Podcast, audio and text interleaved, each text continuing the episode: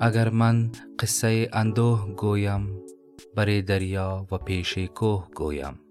شود چون سیل کوه اینجا ز اندوه چو دریا اشک گردد جمله کوه. غم و اندوه در همه ما آدمیان وجود دارد و انکار پذیر نیست. زندگی در دنیای مادی ذاتا این گونه است که نمی توان آن را بدون درد رنج و اندوه سپری کرد.